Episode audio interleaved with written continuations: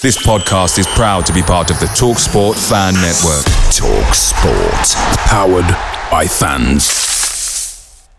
Here's Speroni, who rolls the ball out to Cannon. He's got options in front of him. He picks out Thomas. This is a nice looking move from Palace. That's a neat ball to Ambrose. There's space on the right. Good turn. He crosses into Johnson. Oh, yes. Back of the nest. Hello and welcome to the Back of the Nest review show. I'm Chris Hambling and I'm your host for our long awaited return to match review action as we look back at an impressive restart for Palace. I'll introduce my panel in just a moment.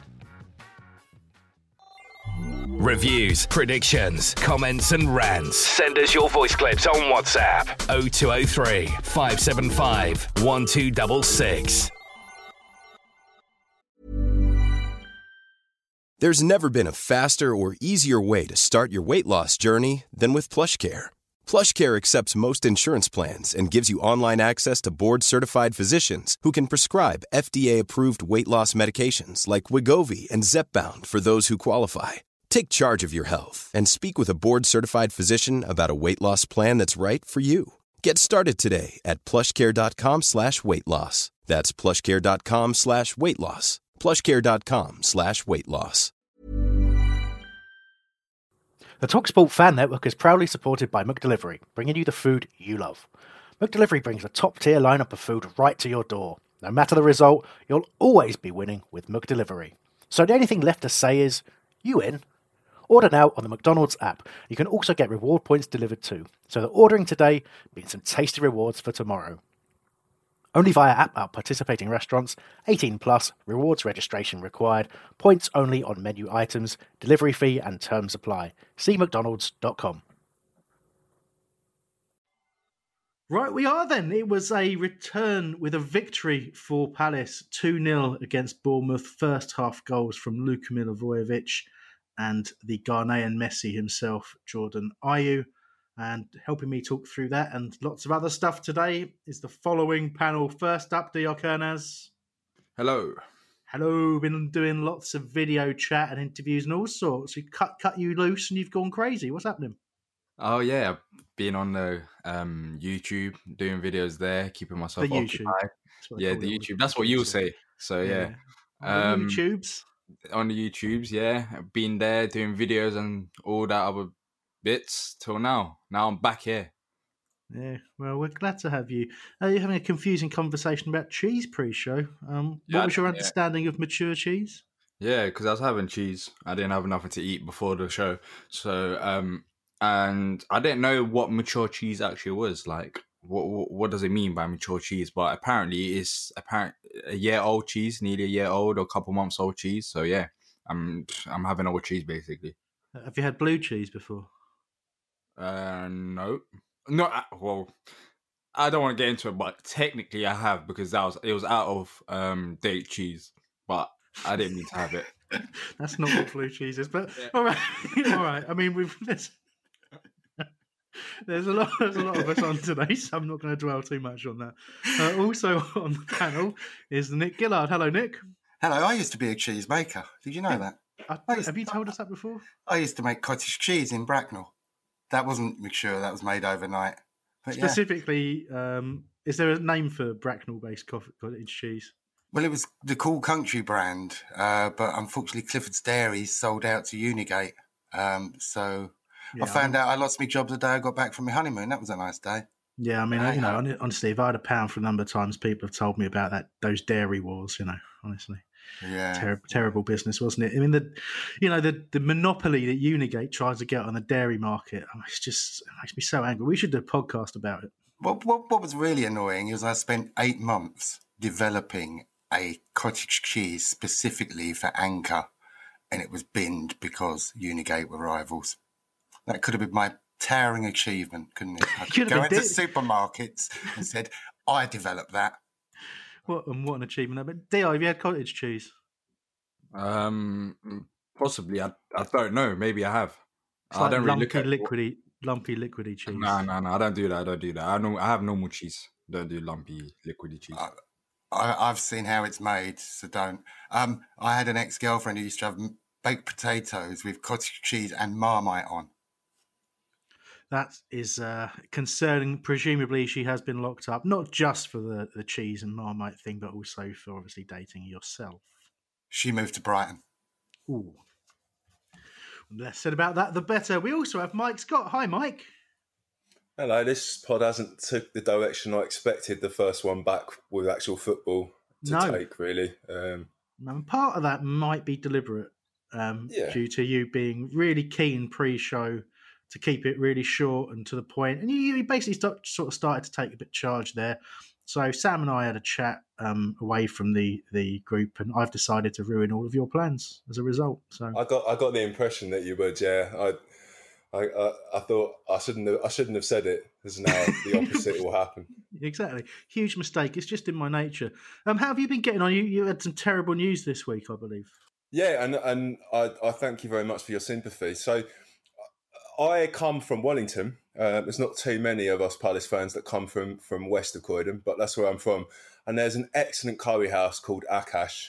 And we had a whole road, Stafford Road, full of curry houses. They've slowly all closed down. And I drove past the other day, and um, it's become a victim of coronavirus by the looks of it. It's uh, it's gone. My favourite ever curry house. But been to plenty in Brick Lane, plenty in the Curry Mile in Manchester. You can't beat Akash. It's gone. It's it's becoming world cuisine apparently, which just sounds you know um, jack of all trades and a master of none. So um, We've- that's gutted. We've got a uh, a, a Cosmo World Cuisine in Reading, um, and I, I tell you, it's you know it's the sort of place where if you're hammered and there's a load of you and you can't decide what to eat, great. But it is just cheap versions of everything, um, all in one place, all in one go, and you just go up and get plates and plates of food. It was, you know, you never feel good about it. So It's not going to be the same, is it? no, no, no, man. Um, you're also upset about eBay in general, I think. Uh, not really in general. I bought I bought myself a vintage Mac and I won it quite cheap. Um, the guy posted it. He reckoned it weighed thirty kilograms, and it does probably weigh a, a, a metric half ton. He put it in a cardboard box with no packaging whatsoever. It's arrived smashed. Um, so I messaged him and said, "Look, this was packaged incredibly poorly." Um, and he has lost the plot. The guy has been. I've just been getting messages throughout the night, 24 hours a day, just messaging me over and over again.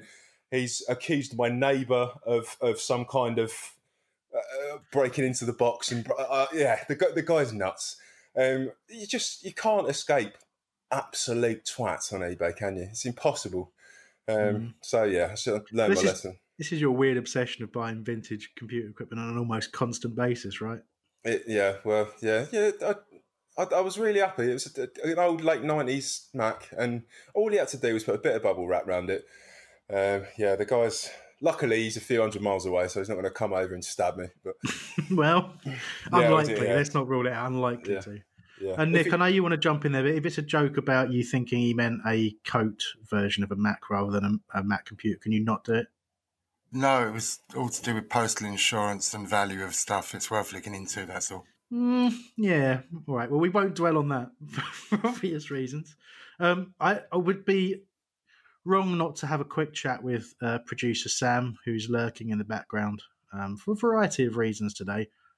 Um, Hello. Sam. Hi. Hi. You surprised the back of the nest chat the other day with um, discussion of Christmas trees. Can you explain why? just why? Can you explain why? Uh, because I have purchased several out of season Christmas trees in order to plant in my garden. That's what you've done. Can, can, can you explain why? Because I really like Christmas and uh, I want my garden to be a little winter wonderland. I feel like you've had a breakdown of some sort, but it's a collective breakdown because because your your your your good husband is in on it, right? Yeah, well, we used his cars to transport the Christmas tree, so I better be in on it. Hmm. Okay. Well, now I'm starting to get a picture of a slightly reluctant Adam, sort of panicking and thinking, "Well, what do I do?" She's she's making me get all these Christmas trees and put them in the garden. Like she's got that look in her eye. I can't say no, but mm, mm, concerning. Nick, How many trees have you bought, Sam? Um, We've got e- 11 Christmas trees, so the sort of uh, Fraser firs and Norwegian spruces, and then we've got three conifers that are sort of Christmas tree shaped. So 14, and you're, you're planting them all. Yeah. Are you planning to grow anything else in your garden? Because I don't think it will. No, the uh, we've got three sycamore trees that are huge in the garden at the moment, and they pretty much shade the whole thing, so nothing survives anyway. You're listening to Gardener's World. You're not right. I, I, I, mean, look, as you can tell, we've not uh, really suffered any ill effects from the uh, from the lockdown and football stopping. Everything is pretty much exactly how it was prior to that situation. So we're all glad to be back. Um, a couple of bits before we get moving with the show in a major way, and that is to direct you to the Pitch Sport Football app. Everything's up and running. You can join us on there now. Uh, just Google Pitch Sport Football, download the app. Um, and check out. Really, there's uh, you can obviously do some predictions pre-game, um, and it's all around rating the players, rating the uh, the manager, rating atmosphere, which would be pretty low at the moment. I would suggest. Uh, you can compete compete against us in terms of predicting results, all that kind of stuff. Uh, my code, if you want to add me on there, is K U G K U T. Uh, but do download it, support them. They're supporting us, and they continue to support us throughout the lockdown, which was hugely appreciated. And check out their content. At some point, you better get doing your fan time question of the week videos again, Dr. Uh, yeah, I think I've done done one this week. Yeah. Oh, I missed that. you have to link me up. Share yeah. yeah, yeah. I think I done one this week. I don't know what happened to it. Maybe it didn't go through. I look homeless, so maybe the guys there just Yeah. said, "Let's just skip this one until he gets a haircut." Yeah, you do look quite problematic at the moment. Um, right, okay. so um, the usual, um, obviously, socials: Instagram, Twitter, Facebook, YouTube. Just check, search for Back of the Nest. You'll find us on there. Email is, of course, hi at backofthenest.com. And if you, like uh, a couple of people this week, want to leave us some WhatsApp messages, you can leave us a voice message on 0203 575 1266.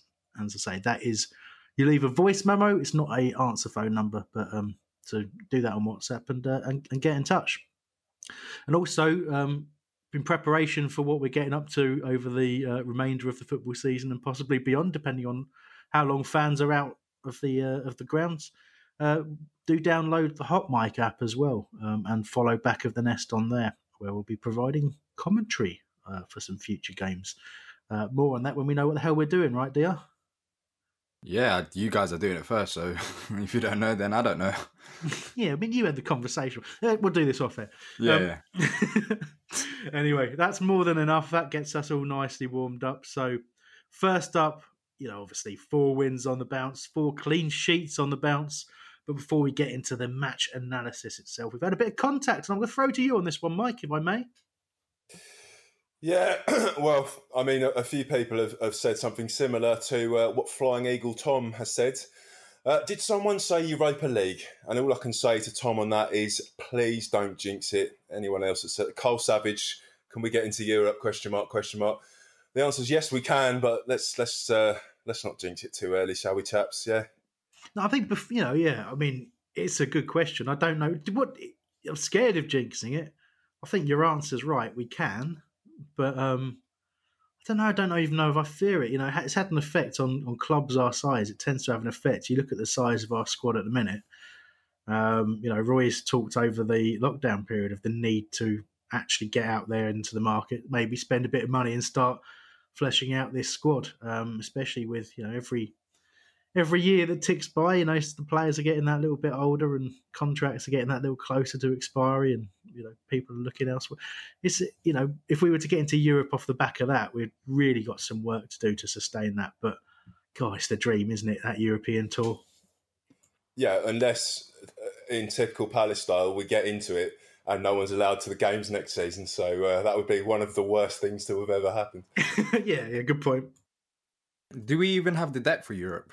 That's another thing to consider. Um, there was, I think there was a conversation somewhere out there about um, do we have the depth for it, and I'm not too sure. I mean, if you get into the Europa League, there's of course more games, um, but yeah, I, I guess we've got the players on the bench, and as we saw yesterday, Roy still decided to use three subs, um, one each time, or was it two? I can't remember now. Yeah, but I, I'm not too sure if it might hurt us in a way. Not not saying that I wouldn't want us to get into European football, but it's something to consider as well. Every time somebody mentions Europe, we go on a long losing streak and just avoid relegation. So shut up, everybody, please. Just enjoy the rest of the season. We'll see what happens at the end. Yeah, fair. All right. Well, we'll move on from that. It's just um, making a mental note of uh, Tom and Carl for future blame. Um, I think next up we'll have a, a clip from uh, a young lad, nine-year-old, called John. First match for Palace after the games were postponed. Um, sad news about Kayla. I love the second goal for Palace and obviously the first one. Jimmy Mack was my man of the match. And that is how you do a podcast. We go on for hours and hours and hours. He's just summed it all up. Unbelievable, unbelievable, unbelievable scenes. Uh, we've got a lot to learn from John. Fantastic message and some, um, yeah, I- I'm impressed. I don't know about you lot. He's, he's really got the finger on the button, hasn't hasn't he? He has, depending on what that button is. Yeah. um, but there was, yeah, obviously nice, concise, and to the point. But very, very happy about the result, um, like the rest of us are. Um, and again, picking out performers, we'll be talking about our our favourite performers throughout the course of the match review. Um, but yeah, very, very optimistic. Thank you very much for that. We've got another couple of clips now. They're, they're both from Ebo. Let's uh, let's hear how Ebo thought. Hello, back in the nest. Uh, Ebo, ringing in. Great to be back after all this lockdown shenanigans. Um, just to say, what, what a superb, great performance. Hmm. Hi, sorry, back in the nest. Jake Ebo Ebling calling in after what seems like a lifetime of lockdown. There you go. Thanks for that, Ebo. really, well, really well done there, mate. um, having, some trouble shaking off the rust of the of the break, I think there um, in terms of. It's one of those things. I, I suspect there's a couple of things that could have happened there. You know, you could blame the technology itself. I suspect sticky fingers personally. I'm not casting aspersions on Ebo, but you know, when you're trying to hold down that that microphone button on WhatsApp, these things can happen, can't they? I suspect Tenant Super personally, but there you go. yeah, that is also uh, does does make technology challenge a challenge. Um, yeah, God, I haven't had tenant super in ages. Anyway, um, that's because yeah, I am not homeless. I have to remind myself of that.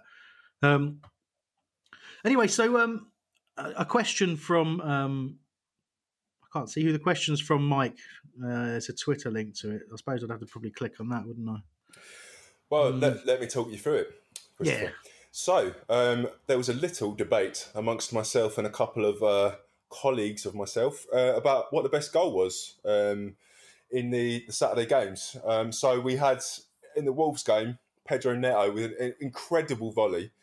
Um, and then we managed to pull off a couple of excellent goals ourselves. So, obviously, Luca's free kick looked even better when it came in off the bar. And then the move that ended up in Ayew's goal. So, um, put up on Twitter to settle the debate.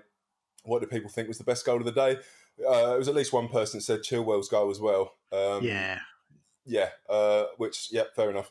Um, but Luca's free kick uh, won with thirty eight and a half percent of the votes, just beating Pedro Neto. I've got to say, perhaps that might be red and blue tinted glasses a little bit, but um, excellent goals nonetheless. They were indeed, um, but yeah, uh, whoever mentioned Chilwell was absolutely right. That was an, that was a stunner into the top corner. Um, Dawson scoring an overhead kick was a little bit. Um, it, it, was a bit of a messy overhead kick, and I don't mean messy in terms of Lionel. I mean in terms of, of you know untidy.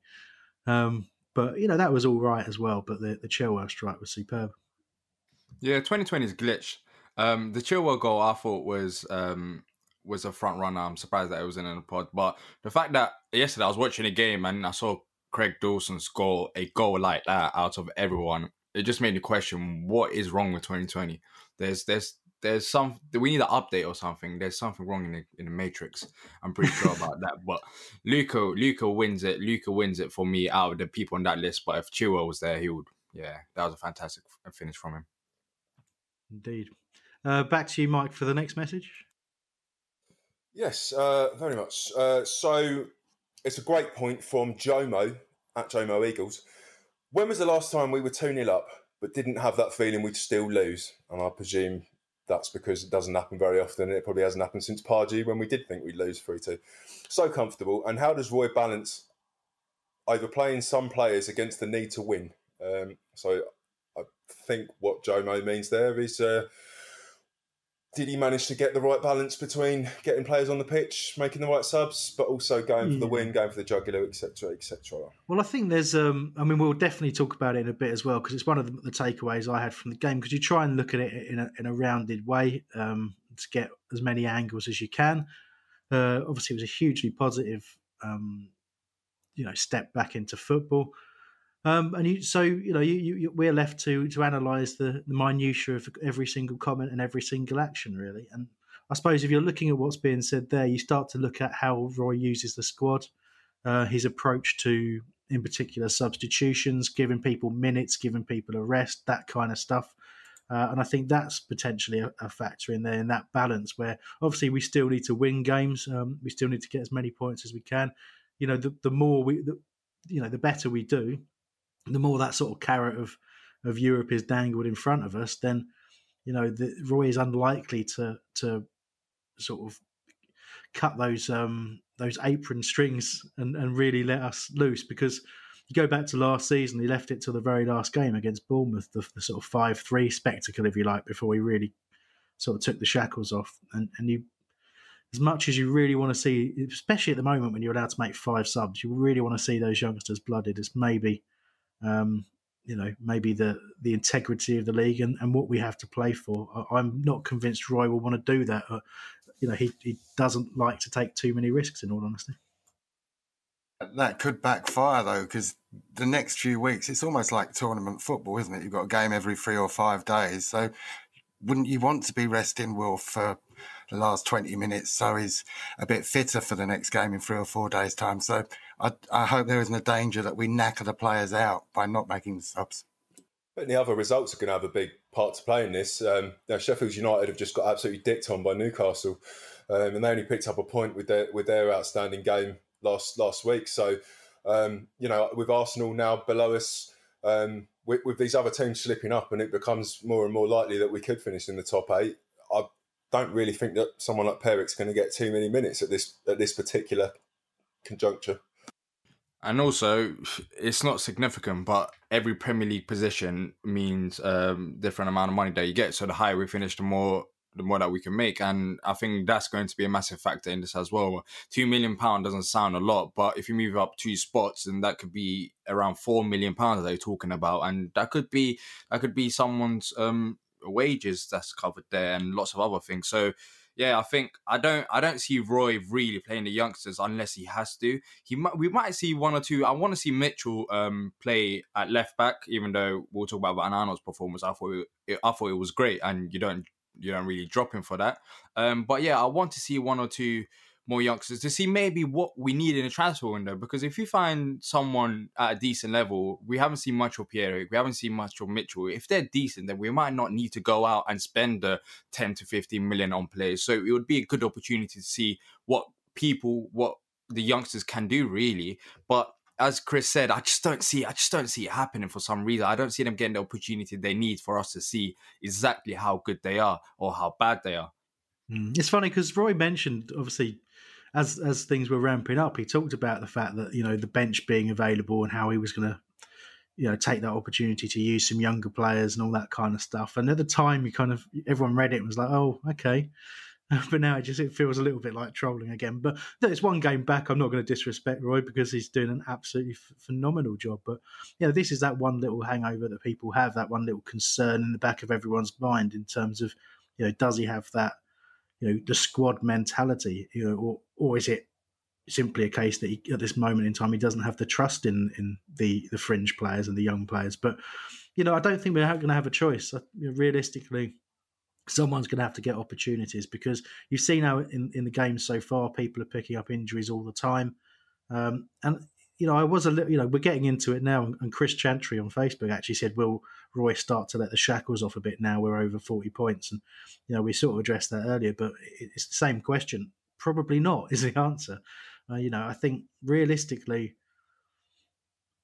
we're going to have to give some people an opportunity because I don't think we're going to have the, the luxury that Roy was sort of suggesting after the game, where he, he mentioned taking Benteke off and taking McArthur off, and he you know he sort of nonchalantly said, "I could have left him on though," and so I've got two thoughts on that really. The, the first is it does do it does kind of show that mentality he has where he doesn't necessarily want to make changes for the sake of it uh, and thinks you know seeing a game out is a lot easier keeping the same players on the pitch. But i think you know you've also got to look in the positive sense that we looked really fresh and really up for the game and you've got to give the staff a huge amount of credit for keeping the players that fit and obviously the players themselves for keeping themselves fit while they were off you know, they I think a couple of them already have mentioned Scott Guyatt and the program that he gave them um, during the lockdown, which which obviously has paid dividends because they all looked lean, they all looked fit and hungry, and it was only realistically those last ten minutes where players really seemed to drop off that little bit. Anyway, so we got a lot into what we are going to get into in terms of game analysis later on, but just before we move on in, in terms of the general chat, the um, the season ticket refund updates as the email has been going out um, they you know starting on the on the day that we're recording. Um, so they to have refined it a little bit. Um, so I mean, I've I've seen it, so I'll talk. If, if I miss anything, um, please do correct me, guys. If you if you picked up anything that I haven't, but basically, the, the change, the delay seems to have been um, that now rather than having one option in terms of the four four things for your for your season ticket, which was you know, academy founder, donate to Palace for life, uh, credit for your season ticket next year, or a refund, you're now able to assign those on a game by game basis. So you could have, you know, one game to the academy founder, one game to Palace for life, one game to um, next season season ticket, and one game as a refund. You can split it split it four ways if you want. Um, so I think that I was, you know, really impressed with that change. Um, don't know if anybody else has got any views on that. Yeah, remember when I was um talk, we were talking about it at first and how the academy was there and how I was upset. And this is the, this is the right thing to do. This is what I wanted uh, an option to maybe split up the money because now I have the option to make sure that I can give my money to Palace for Life and the academy, for example. So it was worth the wait, even though the wait was a bit weird because it seemed like it was happening next week for the for a whole month. Um, and finally, we're at this point where we can use our money towards the club or it depends on your circumstances but yeah i think it's a great move by the club to allow people to have the options to um, give their money to various um, things at the club i just wondered if you only give 25% to the uh, academy whether you only get 25% of your name written on the wall. So it'd just be like for me it'd just be mi or something. They got they got i think they explained it. It depends on how the more you donate towards the academy um then the more um benefits you can get out of it. I think it i think the refunds work, work correct me if i'm wrong chris i think they work by the game. So you can refund for example the next game towards the academy and the other game for Palace for life. So the more the more that you give towards the academy the more that you get out of it but even Yeah, if you give one even if you give one, then I think your name's still up in that um, list uh, for the. Yeah, you get the name, but you, you you don't necessarily get things like the club shop vouchers, and you don't get all the different tours that they're offering. You know, the the full list of items that came through previously is only available to those who donate all four. But you know, I think it's a really good list. And look, you know, whether you whether you're cynical or not, it's you know, the fact that you have the option to do whatever you want on in that respect, I think can can only be applauded. And yet another example of, of how well Palace have done in this this whole situation. And you know, very proud of the club in that respect. just want to say one more thing. Like a member at the Oval as well. Um, so is to get older, and they haven't even sent us an email. So um, I think Palace have done more than a lot of clubs. Yeah, there we go. I haven't even thought about the uh, the situation with cricket.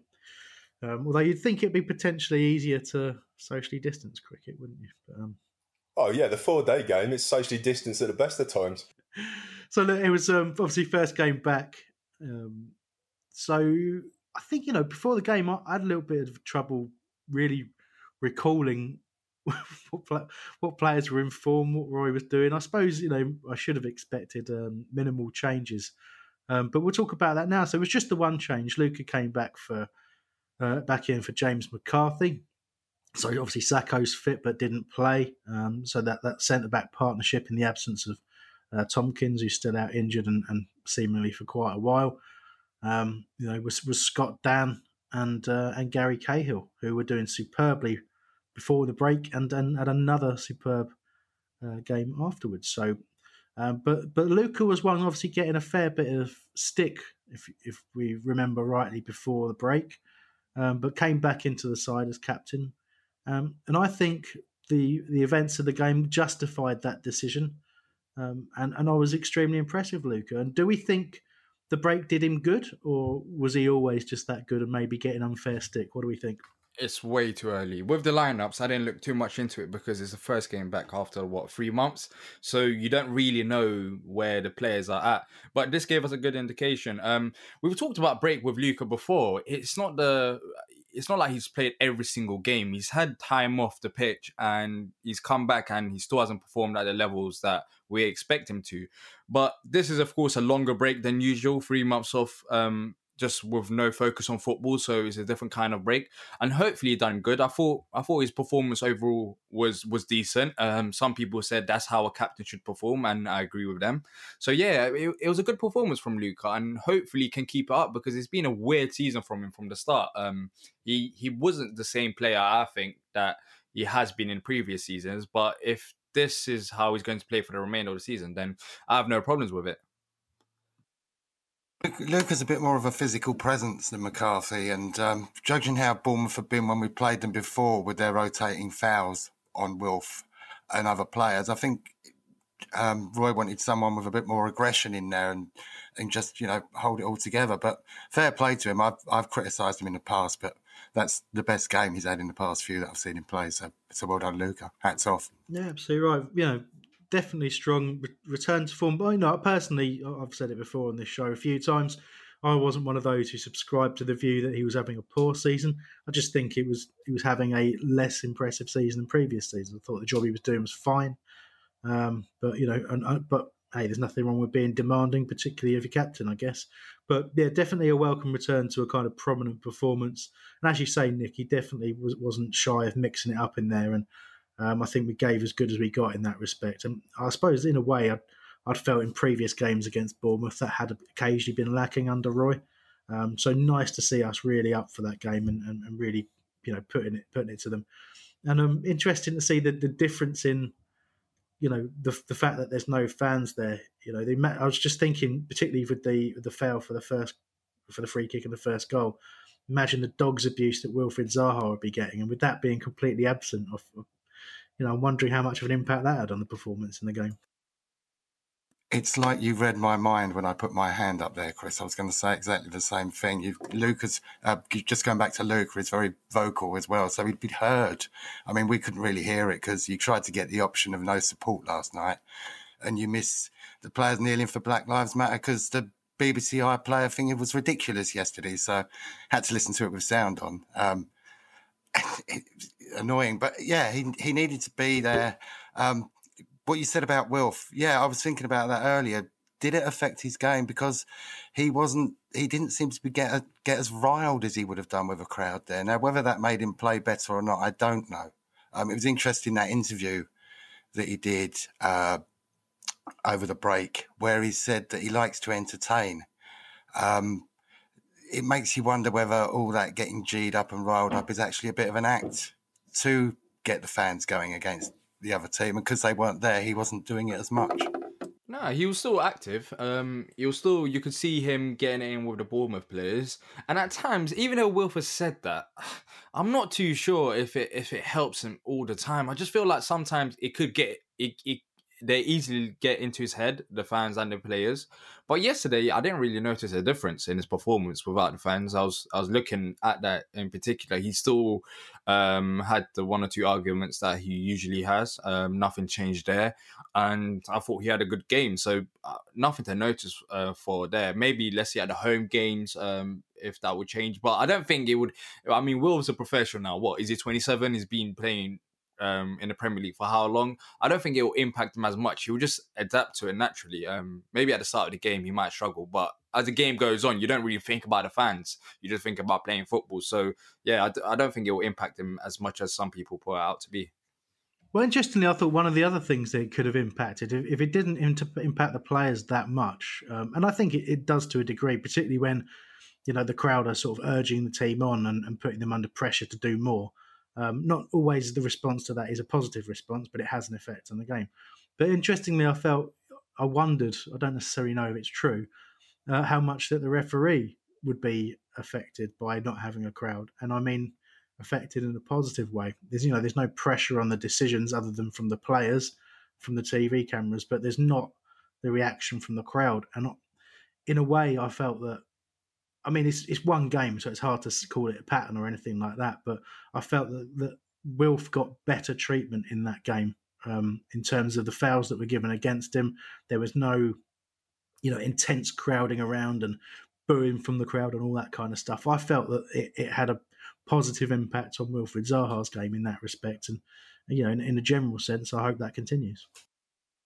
I think in the general sense, um, you're going to see more red cards and more yellow cards because the football that I've been watching, um, I, the only Premier League game I've missed is uh, the Sheffield United Newcastle one. Um, on the day that we're recording, but the games I watched, the, the referees are not scared anymore. There's no more pressure from the home fans, so it's going to be similar incident when we play at home um, in the coming games where there's there's no home advantage in that aspect where we would see the crowd get onto the referees and for that reason um, I feel like there will be more cards shown and cards shown for the right things. Saying that yesterday, the referee's performance wasn't all that great, especially in the second half. But I don't think I think the pressure's off the referees a bit. So I think that's a good point to be made. And in other games I watch, even in Turkish league, there's no there's no scare there's no, there's no scare from the referees anymore. They, they will give the decision that they think they don't get pressured by no one.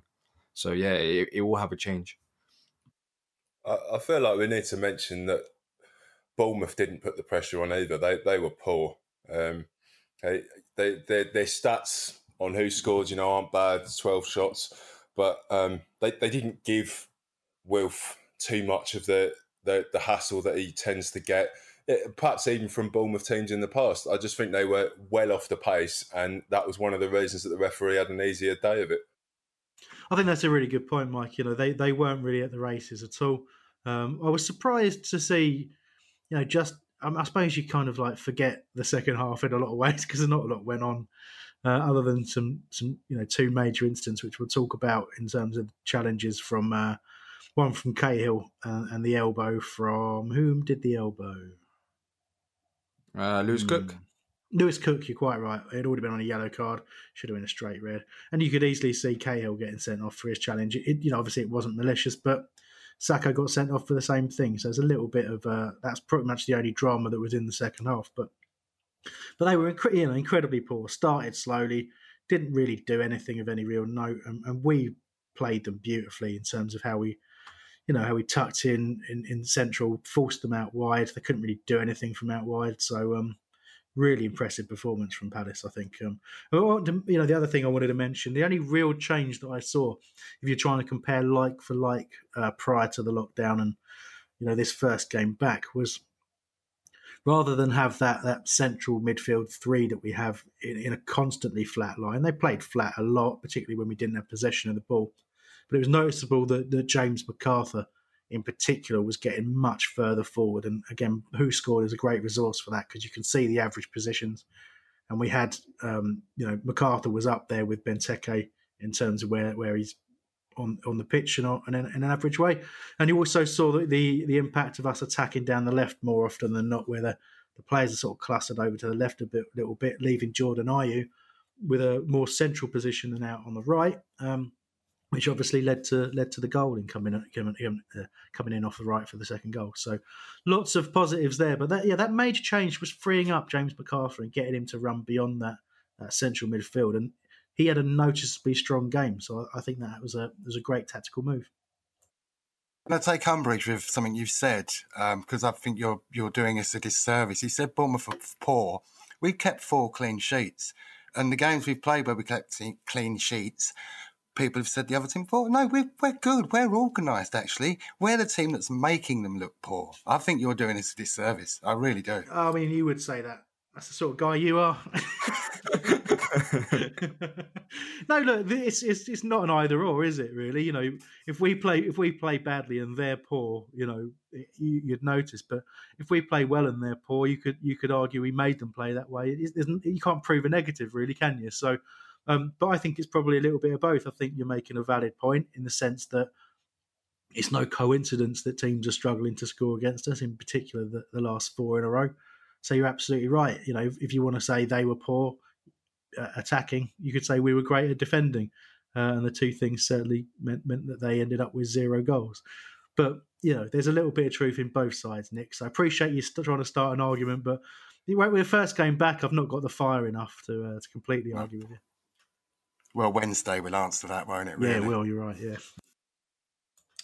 Um, so yeah, not too not too much else that I really wanted to pick up on there. You know, in terms of the intensity, we were really good. Um, I think you know, again, going back to the point just discussed, it's it's hard to judge when I think Bournemouth almost sort of they they sort of turned up like they were expecting. Now they had a couple of players back. Um, they were kind of expecting to be able to just get straight back into their stride for their, you know, because they were very good early season when they had when they had a full squad to choose from. Um, but there's definitely something up there. Whatever's whatever's going on, the methods that Eddie Howe's using, and someone called him something on Twitter earlier on that made me laugh so much. I think Thunderbird Head or something like that. Um, so whoever that was, I've, i I, might look it up a little bit later on, but it, I, it amused me no end because he has got a Thunderbird face. But um, but whatever methods he's using, whatever whatever he got out of that team before, it's definitely not working. There's, there's you know there's a there's a missing ingredient there that they've had previously that um, I don't know if we can do too much about.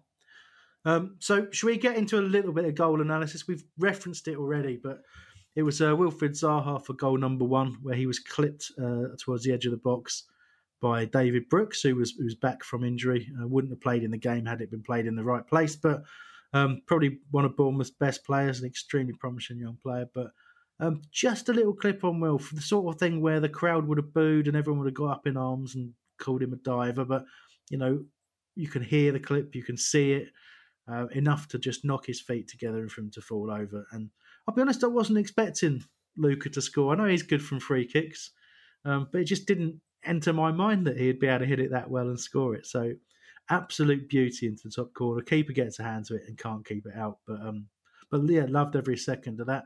And the first kind of you know that that cheer, that scream that comes out when Palace score that's completely inadvertent. Um, I'd missed that because it, it came straight out of my voice, my voice box without me even thinking. And um, yeah, yeah, it was brilliant. Even though I had to sit at home and do. Don't reckon it's any coincidence that there's been some really excellent goals so far. Um, because clearly there is less pressure and it's much more of a training ground kind of mentality. So we all know that Luca can play those kind of free kicks. Um, and we also know that things do get to him. Um, so I, I, can see there being some absolute worldies before the end of this season. Um, you know, we were discussing earlier, there's at least four absolutely incredible goals this weekend. So, um, yeah, excellent. Good to know he's there, and I hope it keeps happening. Yeah, and and Luca's Luca's stats uh, according to Opta stats, um, he scored 27 Premier League goals and 24 have come from either penalty, 21 from penalty, or direct free kick. Uh, he scored three from free kicks, and that's 89% of, of his goals in competition. So coming from set plays. So hopefully, if he if he keeps if he keeps that up, um, score more direct free kicks. Um, he's only scored three, which I expected a bit more from him. Um, if he yeah, that'll be that'll be vital for us in the coming in the coming games where we need to score goals. Yeah, definitely, and you know, with with players like you know, obviously Wilfried Zaha and, and Jordan Ayew, um, either side of Benteke, winning fouls like they do with their quick feet, you have to take advantage of those. And you know, we bemoan sort of set pieces in general, but you know, with a striking opportunity on goal, you know, Luca's proving that he um, that he has, well, you know, that he's a real threat. And Gary Cahill mentioned it after the game that he, you know, he wasn't surprised because Luca has scored something almost exactly the same um, from the same position in training the day before, um, saying that you know he, he, stays late and he practices those things, and that's why he does it. And I think there's so many stories throughout football that will tell you that the people who are staying behind, doing that extra work and just practicing things like set pieces and you know, practicing their penalties and all that kind of stuff. Those are the ones that don't make mistakes more often than not. So we got uh, we took advantage of that brilliantly. Um, you know, very. I think it was the first time we'd scored in the first fifteen minutes for I've forgotten the, the statistic now, but for ages. Let's just leave it at that. Uh, so very rare for us to score that early in the game. Um, but we'd we'd already started to stamp our authority at that point, and we went on playing some really nice stuff. Uh, and again, that gets us into the second goal where I've titled it just like watching Man City, and there's reasons for that, which I'll get into as I talk about it. But you know, so Wilf's obviously with the ball on the left hand side, and you've got PVA overlapping. We see that quite a lot, but brilliantly timed and weighted pass from Wilf between two defenders, both pointing uh, at the other one to pick pick PVA up. Neither do. Um, PVA gets the byline, could easily put it across the box directly, but actually cuts it back beautifully. And you know, you, we've come to expect it from uh, from Ayew now because he really is is playing so well. But it is, it is a fantastic finish. Um, he sort of punched it with the side foot. The, the timing on it's absolutely perfect. You know, you look at it and you think, oh, he's just side footed it in. It's the sort of thing where you think, it's easy, rolled it in. But the more you look at it, the more you see the ball's bouncing. He's jumping in the air as he plays the side foot. It's just instinct and timing, and putting those two things together is really tough uh, to get it right. And you know the direction was perfect as well. So cannot praise Jordan Ayew enough for that finish. Absolutely superb. Yeah, hundred percent. The finish was great, but I want to give a shout out to Patrick Van Aanholt. Um, we've talked a lot about his defending, but yesterday, if he didn't play as he did, I don't think it would have been as easy to get the win. Um, he was brilliant down the left hand side. He gave Wilf the freedom um, because he was another man that they had they had to pick up on, and constantly, constantly going down that left hand side, helping Wilf. If he continues to play like that, it does balance out, of course, his defending. Um, which yesterday wasn't. I mean, yes, a couple times they did go past him, but he's attacking. I just wanted to keep that up because it helped us massively in terms of breaking free, causing them, causing their defenders to think about something else, and it helps Wilf out a lot as well. So credit to Patrick Aanholt for his performance. Yeah, there was that one attack where he's actually running down the middle, wasn't there, uh, with the ball? Um, Ayew was so composed with that goal, you know, despite the, the technical difficulties of it of it that Chris just mentioned. It made it look so easy. But I wanted to say that I was brilliant defending yesterday. I watched him during that first half. He did not stop. He was tracking back. If he missed a tackle, he'd run in. Sorry, that's Jarvis in the background there. Um, he'd, he'd tackle, he'd be back, he'd be directing players. The, the effort he put in is it's just the best I've seen a player from one season to the next. that, Someone definitely that, agrees. That will segue me excellently. Uh, that dog noise because um, there's there's a comment on, on Twitter that's made me stop listening to the other three uh, right now um, from Dave, who said that he'd watched a video of Dr. Um, and he said he can't help but think of D'Artagnan every time he sees Dr. these days due to Dr's facial hair. Um, so I've just been googling pictures of D'Artagnan before going to Dogtagnan, um, which is one for the teenagers. Um, so, so yes, sorry. Um, but the, the, one thing I want to say about Ayew is the little flick he did uh, in the on the halfway line. Uh, he he just did a, a, a, little FIFA style flick over his own head to go round the player yesterday, and that, that got more cheers from our Zoom watching chat than uh, than anything else in the game. I think. I'm now distracted, obviously, by the D'Artagnan slash Dogtagnan stuff. Hey, Dr, have you ever watched the Three Musketeers? I don't even know who they are. Um, you don't know who they are? I've I've heard of the Three Musketeers, but I don't know who mm-hmm. this dog uh, or D'Artagnan is. To be fair, to be fair, D'Artagnan was the fourth musketeer, wasn't he? You know. Well, uh, you're asking the wrong person. Maybe ask. yeah, but, but, but so obviously, I mean, I'll, I'll let you do the um, the necessary research after the show. But there, you know, it's it's a you know it's a novel that was obviously then there's been films and TV series of it, blah blah blah blah, about these um, swashbuckling kind of guys. You'll love it. Uh, but they did a dog version as well, where he was called Dogtagnan, and he was a dog. Um, yeah, so is it is it a compliment? Um, it depends on your view. I mean, certainly the D'Artagnan thing is a compliment because uh, he was a, a fantastic swordsman um, in both respects, and uh, and also by, by looks though. I'm not talking about. Oh, yeah, he was, he was, yeah, he was, yeah, he's exactly sharp. Thanks. He's uh, I was going to go with dashing. You know, he was um he was a hit with the ladies deal. You know, so. Uh, I'm suffering um, though. I'm I'm Townsend and out. If you can watch the videos and you can see how bad I'm suffering, it's it's gone all over the place. I I, I barely had any any hair before. Now it's it's going over my ears. I'll be honest. It was when um, Hesketh put in the back of the nest chat yesterday when he said that Lanzini looks like your older brother. and I, I, saw Lanzini today, and he, his hair and beard is a state, and I was just like, yeah, okay, I see it. Um, yeah, I'm Townsend. Yeah, I'm not Townsend. His his hair's gone while, crazy as well. While we're on the hair subject, mm. um, shout out to PVA's Sisqó circa 1999 Ah, look. Sisqó. Right, I need to send a WhatsApp message. Right, hold on. You carry on chatting. Yeah, did he have that hair before? Um, I mean, he's he's had the blonde on top, but he's never gone for the whole bleach head look. I don't think. Surprising Cis- how much. Sisqó being the um, let's call him a rapper. Uh, for those people that don't know, that did the thong song. Uh, for those people that can't remember him, um, yes. Well, he was in Get Over It, which is one of the greatest films from 2001 as well. And uh, for the for the teenagers amongst us, think of Yaz. Hmm. I'll be honest. I, we, I was having a separate chat on it on WhatsApp about this yesterday because I initially said Sonique, but I I, I real we realised that I was thinking of somebody else from that same era. So it wasn't Sonique, and I've now forgotten the name of the person it was. Ah, but um, but but yeah, like a '90s songstress. I'm gonna say, um, but I'm gonna find it. Damn it! But yeah, he, he looked like a lot of different people to be honest with you, and I'm not sure about it.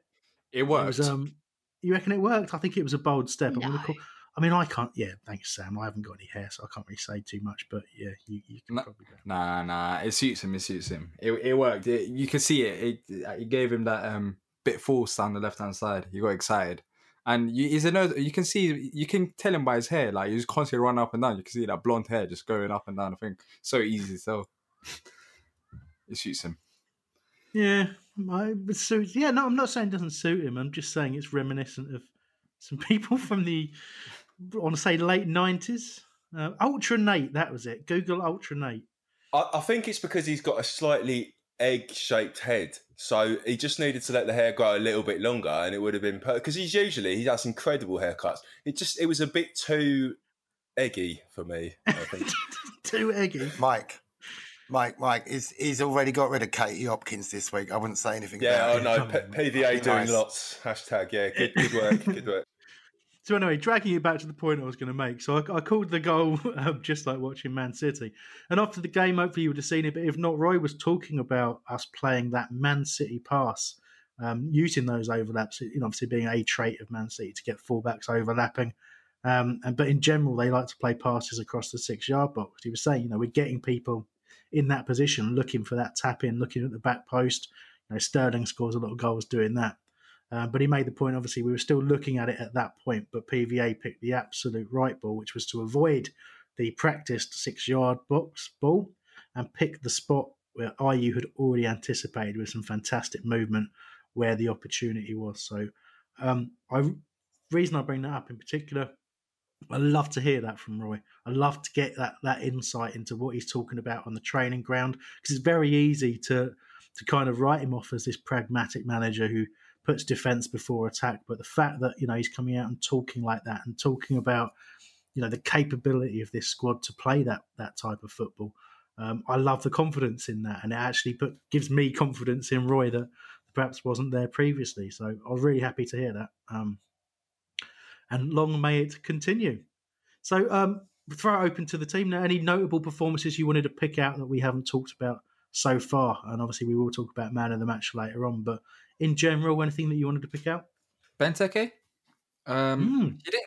He, he didn't score, but I thought he had a decent game up top. I don't know what we expect from Benteke anymore. I think it depends on the indiv- individual person, but I don't really expect him to go and score 15, 20 goals anymore. But when balls were lofted up there, there was a man who could bring it down. He caused Bournemouth defenders havoc all game, helped Ayew and Zaha um, with the balls. I thought I thought he had a decent performance, and some people were even saying that he should be man of the match. I don't know what you guys thought about it. Of course, you want a striker who can score goals, but he done.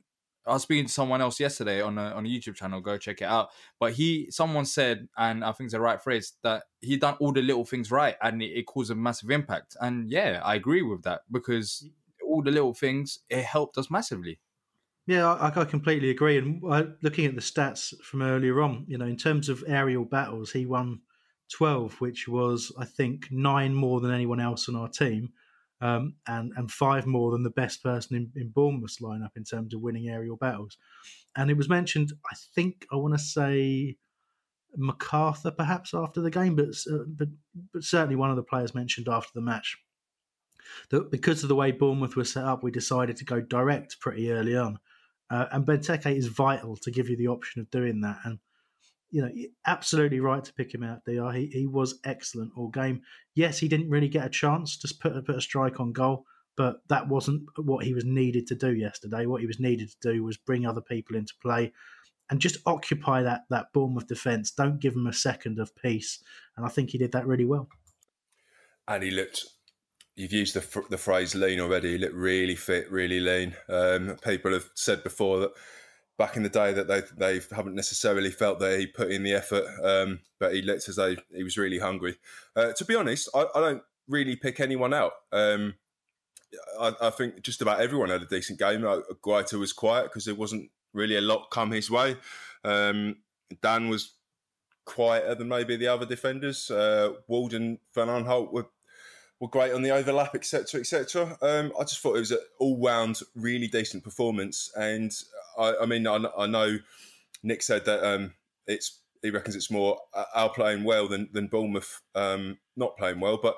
I just I feel Milivojevic, McArthur, and Kouyaté were given a hell of a lot of space to, to work their magic, and, and it was a proper team performance. And the second goal kind of just just proved that, really.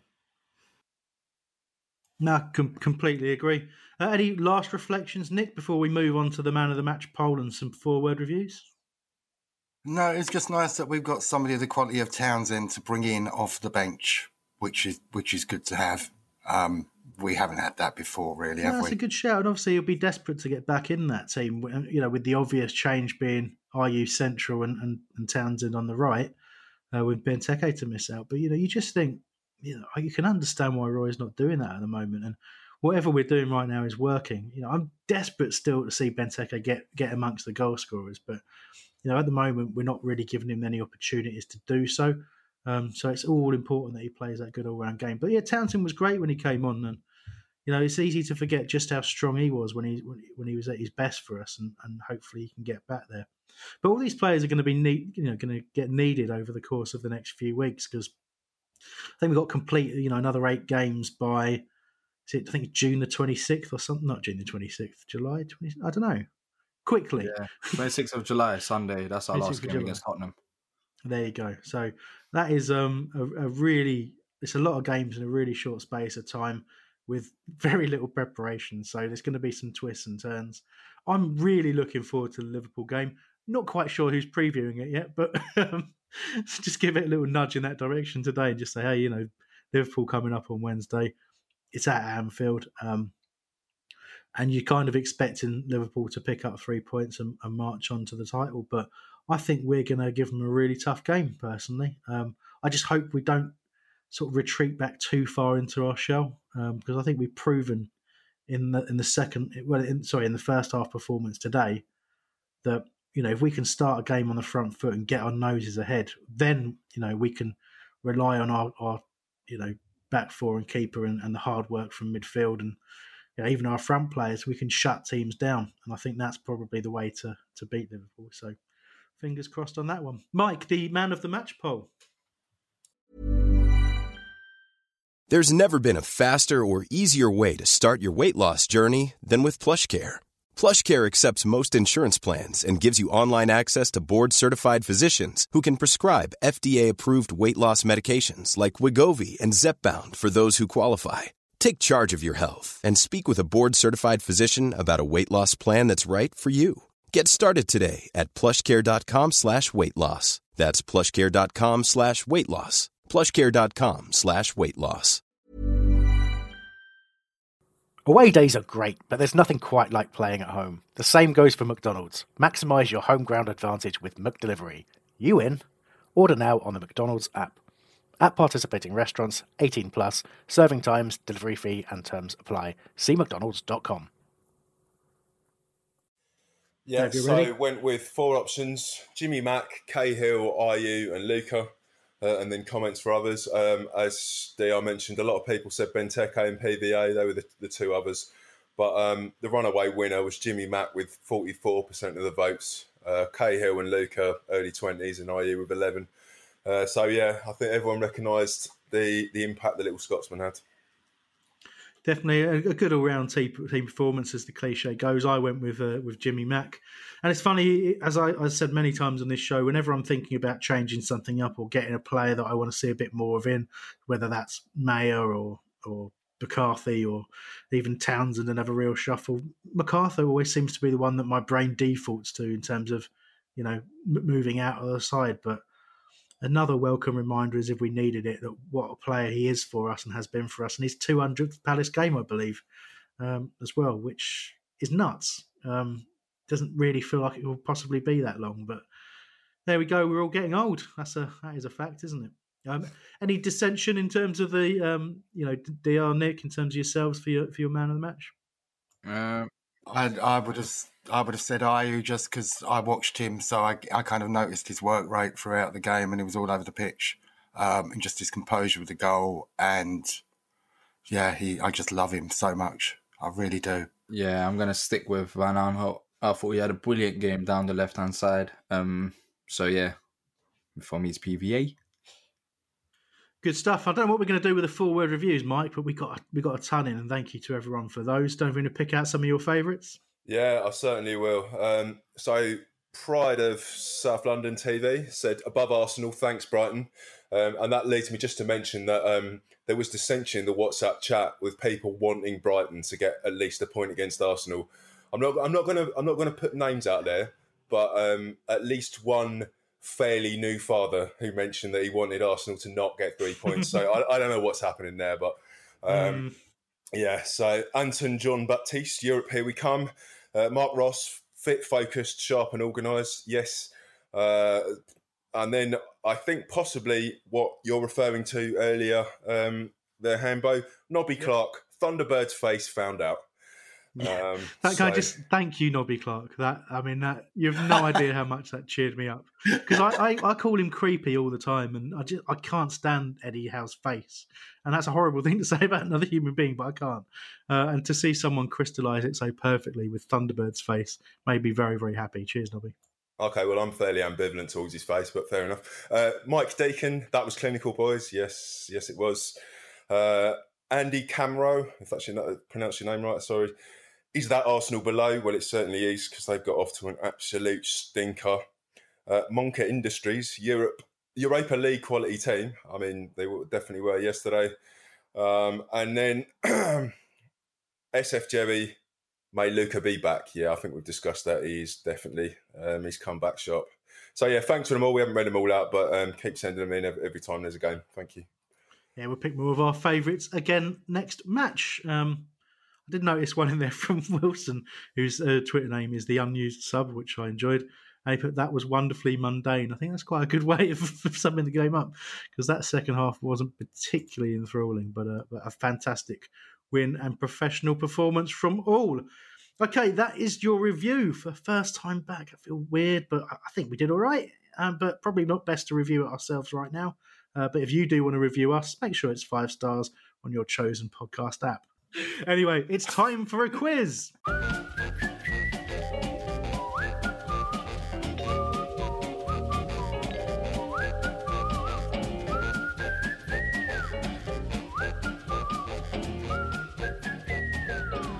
And it is quiz time. We're doing something slightly different this week because my wonderful quizzes, it well, we needed a different format. So this week can you tell the difference between reviews of Seven Star Kebabs and Selhurst Park? Who's excited? I'm extremely excited. Uh, do you want to tell us the significance of Seven Star Kebabs? Um, I'm cool. Uh, like, I'm, I'm pretty nervous now. Uh... so it's your dad's kebab shop, isn't it? Where you work yeah. Uh, occasionally, yeah, yeah, probably cash in hand without paying tax. Yeah, yeah. It's the uh, it's the home of the two ounce burger. Yeah, it is the home. Yeah, the famous two ounce burger. Um, Actually, I'm not even worried. No, well, hey, you know, you're a local legend on Just Eat, aren't you? Exactly. So it should be yeah, spot the seven star reviews easily. So on we go. On we go. I'll this. So, first question: The price for food and drink is a little questionable, and the choice on offer is limited. Where is the healthy option that you might accept, expect? All right. Well, we, we've all got our answers in. How you feeling, dear? Just out of interest.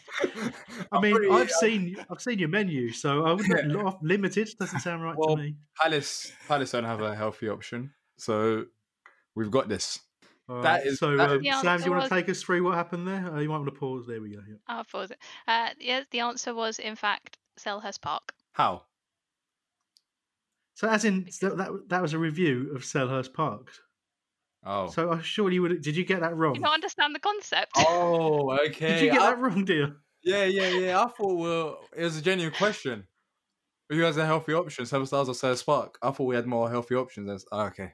No, basically, there someone has done a crap review of the place, and you voted your own restaurant. Is what's happened. okay. Incredible scenes. All right. right. This is Well, now going you, well. now you know what's happening. You're, you're so dear. You're trying to select the review that you think which, which it's of. Okay. good. Okay. Oh, I know this one. Okay, place at times. Is that seven star or Selhurst Park? Why not give it away, dear? What? So, uh, I mean, that's not. A, it's a brief review. Let's face it. Um, okay, place at times. Uh, would you? they, they get, they get I mean, briefer. I, f- I feel that way about Selhurst Park, definitely. But yeah. Does it does it all depend if DR's working or not at that time? Yes. The Um, answer is seven star kebabs, but that is actually from a five star review. So a very good review with a slightly dubious comment. I love it when people do that. yeah. Uh, it was okay. The food was a bit lukewarm, five stars. Oh dear, but yeah, yeah. yeah. So, um, I mean, that's fine. That's fine. Yeah, that's good. At least we got a five stars. Let's move on to the next one. Question three Fast and Perfect. I feel like this is a trick question. I Should mean, it's yeah. I mean, have you ever seen anything fast and perfect at Selhurst Park? yeah. Yeah. the eagle was. Uh, Oh, Oh, R.I.P. Kayla. Horrible, horrible news. Oh, you said the eagle. Oh. Oh yeah, R.I.P. uh, the answer is seven star. Everyone got that right. That's Yeah. good. Getting Yeah. consistency now. I'm happy, but we got five more of these, right? Yeah, Exciting. It's good stuff. Made my little- Question four. Made my little boy's holiday all the way from Oz. I would love it. I love it to be seven star. oh please! I almost, I almost clicked on it. I almost did just for the. Oh, come on, come on, B seven star. Come on, come on, come on. nah, The answer is, unsurprisingly, Oh, Selhurst Aw. Park. We'll, we all I got never that. got that right. but I, I too would have loved it if it was seven star. Uh, Question five remains my favourite. I mean, that's. uh, I'm waiting for everyone to get their answers in. That is a standard Yeah. Just Eat review. That is. That's the sort of review that people pay for. Dr. But pay don't know. for was it five stars? Do you think? I, I didn't. I didn't even know you could pay for Just Eat reviews. I, I But- think you're quite used to writing a review yourself under a very shady pseudonym, though, aren't you? but it makes it makes no There's a sense. lot of Kernazes It- on there. It makes it makes no sense because they take a commission out. So basically, you're paying for a review because you can't just write a review without ordering and they get commission. So Well, this one was written by a Yidar Nurkaz, so I mean, are there are there any um are there any written by Dogtanian? there will be. Yeah, so it will be next week. right. So we all got that. So it's fairly consistent. I'll give a quick. Uh, I don't if we want a quick scores update, Sam. See, uh, see if we can get some tension ramped up here. as you as you like. Um, coming in in fourth place at the moment is Nick with 25. Dr in third place with 26, not knowing his own reviews, and joint first or joint second, Chris and Mike. It's joint first, really, isn't it? yeah, Could all be about Yeah. the yeah. Could all be about the speed of reactions from here on. Yeah, yeah. All right. Come on, I should know my. I should know the reviews. Come on, come on. you should. Okay. Number six. it's very simply kiss, kiss, kiss. Oh, click. I, I read it as XXX. so. like triple X. I think I've, I honestly, Yeah. Was that banging. Oh. I honestly think I've got this, got this wrong because I mean, there's not a lot of information, is there? that was, of course, What? seven star. Whoa! I'm the only one. Oh. Is it? Can, can we, can, we It have is, little, yes. can we pause and have a little chat and just to get what the thinking is there? What was you thinking, uh, guys, for Go Selhurst Park? I, Because, thought, you know- I thought we were due a fake one. Uh, we were due a confusing one, but uh, clearly not. What? Oh, well, you commented that. That's good, I, I, I guess. Think it, I think it was a lady named Jasmine who uh, clearly really liked the service. I was gonna say, did you did it come with a star rating? Because if it was XXX and then a one star, it's because Dr exposed himself. no, there's no star rating. I don't think. Oh, I've never seen that before. That's that's that's surprising. Hmm. Question seven. Beautiful setup, great atmosphere, delicious food, and genuine, lo- genuinely lovely Now- staff. Now I'm not casting aspersions on you, Dr. What? but um, but I mean, I, You don't even know. You don't even know the answer yet.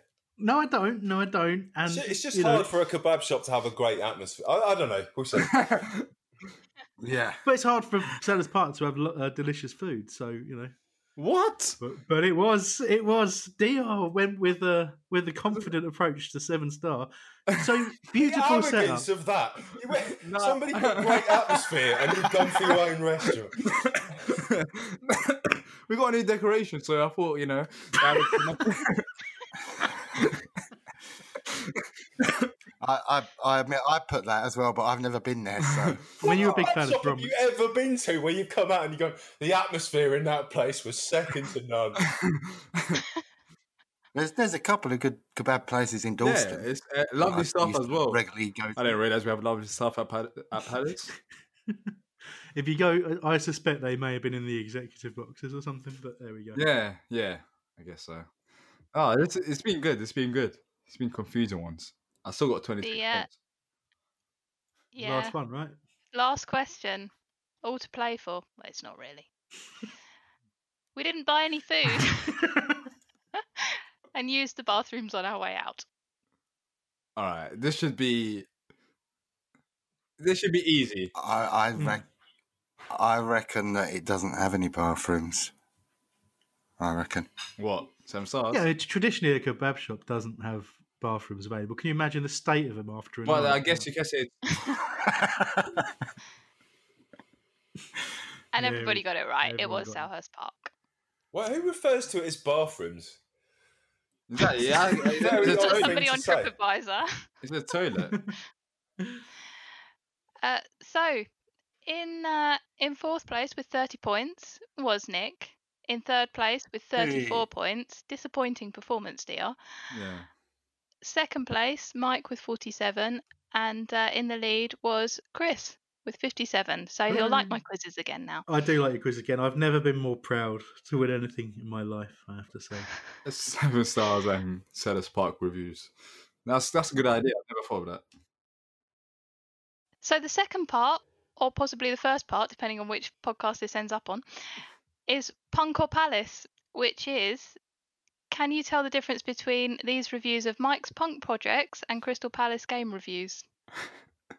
So, just for clarity, I'm, I'm assuming most people who would have uh, who listened to this would have picked up on the fact that Mike uh, has dabbled in a few bands, haven't you, Mike? Yeah, but I, I didn't feel I'd be targeted in this way. Um, Hmm. Should have known better. Are we ready?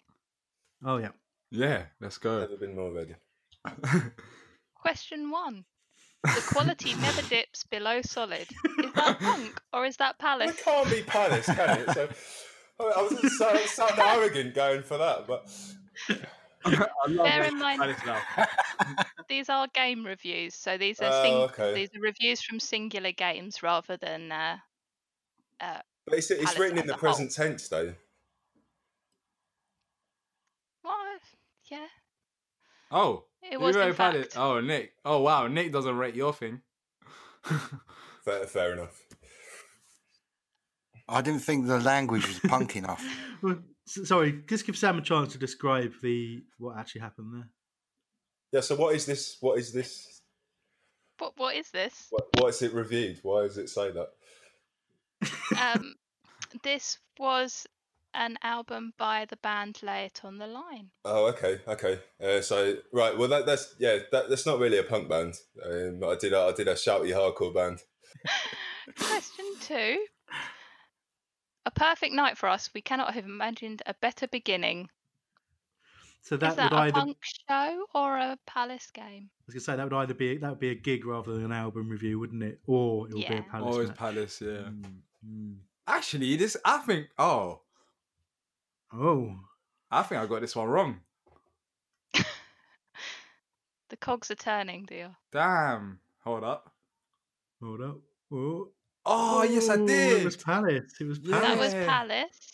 And that was Oh. actually a comment from Luca on yesterday's performance against Bournemouth. oh wow. so it should have been very recent. Absolutely right. You got any done any gigs that would have had that comment? Well, if we'd have opened the night, then maybe I suppose this is a better beginning. So yeah, say if we'd been supporting a big old band, um, but generally in that situation, when you get a review, it's like one line going, "This band opened and they were okay," and then we yeah. So uh, yeah, it doesn't happen very often that a gig starts great and gets less good, does it? Well, mm, I've been to some. Question three. At times intelligent, at times daft, but the majority of the time, this is great stuff. This can't be Palace. This- I'm interested to know what this is. If this is something I've been involved in. Oh dear. I mean, it'd be a, it'd be an odd one to be Palace, wouldn't it? It was indeed punk, and it was from a um, Phineas Gage album review by Punktastic, I think. okay, so yeah, that was the band I was in when I was a little kid. Oh, I was a young boy. Fond memories, Mike. Oh yeah, we did um, years and years of touring. Went all around Europe and stuff. It was lovely. I, I, that's why I'm still on rubbish wages in my thirties because I wasted my twenties doing that. Good times. Right. Question four, even. A goal's a goal, but the execution's where it counts. Well, you you. I know you. Sometimes you get clever with stuff, Sam, and I'm suspicious that you got clever with Is it like a, Nah, a, a double cross or a. Nah, she's not. She's not this clever, Chris. She's not this clever. She's not this clever. Could, could be. No, I'm not getting forward. I'm not getting forward. She's not this clever. Trust me. It can't be. No way. No Oh, way. This harsh is from punk. What? Oh, it is. Uh, no, She- no, It is no. This is. Yes. fake. You created these reviews. You created these reviews. what? I did not. Uh, that is also a Phineas Gage album review. Is it? So I mean, this clever. So by by the end of our career, we'd we'd got in a couple of ringers that were actually really good, and their execution was good. So I'm guessing it's to do with that. But certainly nothing to do with me. So don't put my name to to that. Ah, see, I told you, told you, dear. She gets deep. That is crazy. No way. I'm a Oh, devious person. Okay. Question five. They continuously alternate at a risk of destroying their own flow and cohesion. That's got to I be mean, one of my projects, isn't it? If, Um, if I if, if I if this is Palace, it makes no sense. It really I doesn't. genuinely think that that could be um, a sort of overly articulate review of a Palace game. We once played against Wimbledon in a nil-nil where I felt that that was the case. yeah. oh, I got, it I got was it wrong. yeah, you tried to act smart there. I did, right. yeah. Well, my confidence has been rocked. That that was a lay on the line one again. Um, but I did think it could apply to some of our wingers. Exactly, exactly. This is tight. yeah. Do we? We're, we're, go, we're going into the final question now. Are you ready? Yeah. Yeah. Within nine short minutes, the entire X unravelled. Is that a punk show or Oh, a Palace Oh, game? I no, know yeah. This. I know this Palace game as well. Why did I do that? Why did I do that? This is oh. There, there's been many shows when we've unravelled within nine minutes, but I, No, this I- must- I think this is Palace. This yeah, must I've, the I've just realised. Yeah, exactly. I've just realised it's that after clicking on the wrong thing. the I Arsenal think you and I, did- you and I did the same thing, didn't you? Oh, yeah, all Arsenal. Yeah. I hate this. Very good. Well, I mean, you knew it at the end. It was indeed from Istanbul. Hamburg finished last. I do, right? Fantastic work, by the way. Great work on that, Sam. I, I I enjoyed that. But yeah, you can you can do the rundown of the scores now. Thank you. Bringing up the rear, Chris with 23 and DR with Yeah, I was going to say. Yeah, but I got not goal difference. Goal difference. I answered Yeah. a couple of questions faster. Yeah. Uh, Nick in second place with 29 and Mike one with 31. So he knows his band projects better than DR knows his own restaurant. Right, that's your lot. Thank you very much for listening. Thanks to Sam for helping produce, Mikey for editing, uh, to DR, Nick, and Mike for joining me today on the show. Uh, preview show will be back at some point. We're not 100% sure who is previewing the Liverpool game or indeed who is reviewing it, but you know, we'll get our act together and more podcasts will be flowing out of wherever they flow out of in the very near future. Cheers, bye.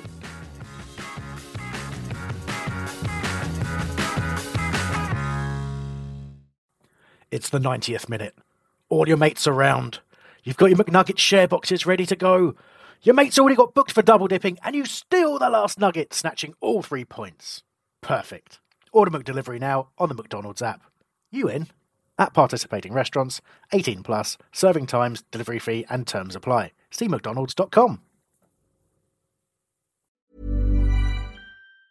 Normally, being a little extra can be a bit much, but when it comes to healthcare, it pays to be extra. And United Healthcare makes it easy with Health Protector Guard fixed indemnity insurance plans. Underwritten by Golden Rule Insurance Company, they supplement your primary plan, helping you manage out of pocket costs without the usual requirements and restrictions like deductibles and enrollment periods. So when it comes to covering your medical bills, you can feel good about being a little extra. Visit uh1.com to find the Health Protector Guard plan for you. This podcast is proud to be part of the TalkSport Fan Network. Talk Sport. Powered by fans.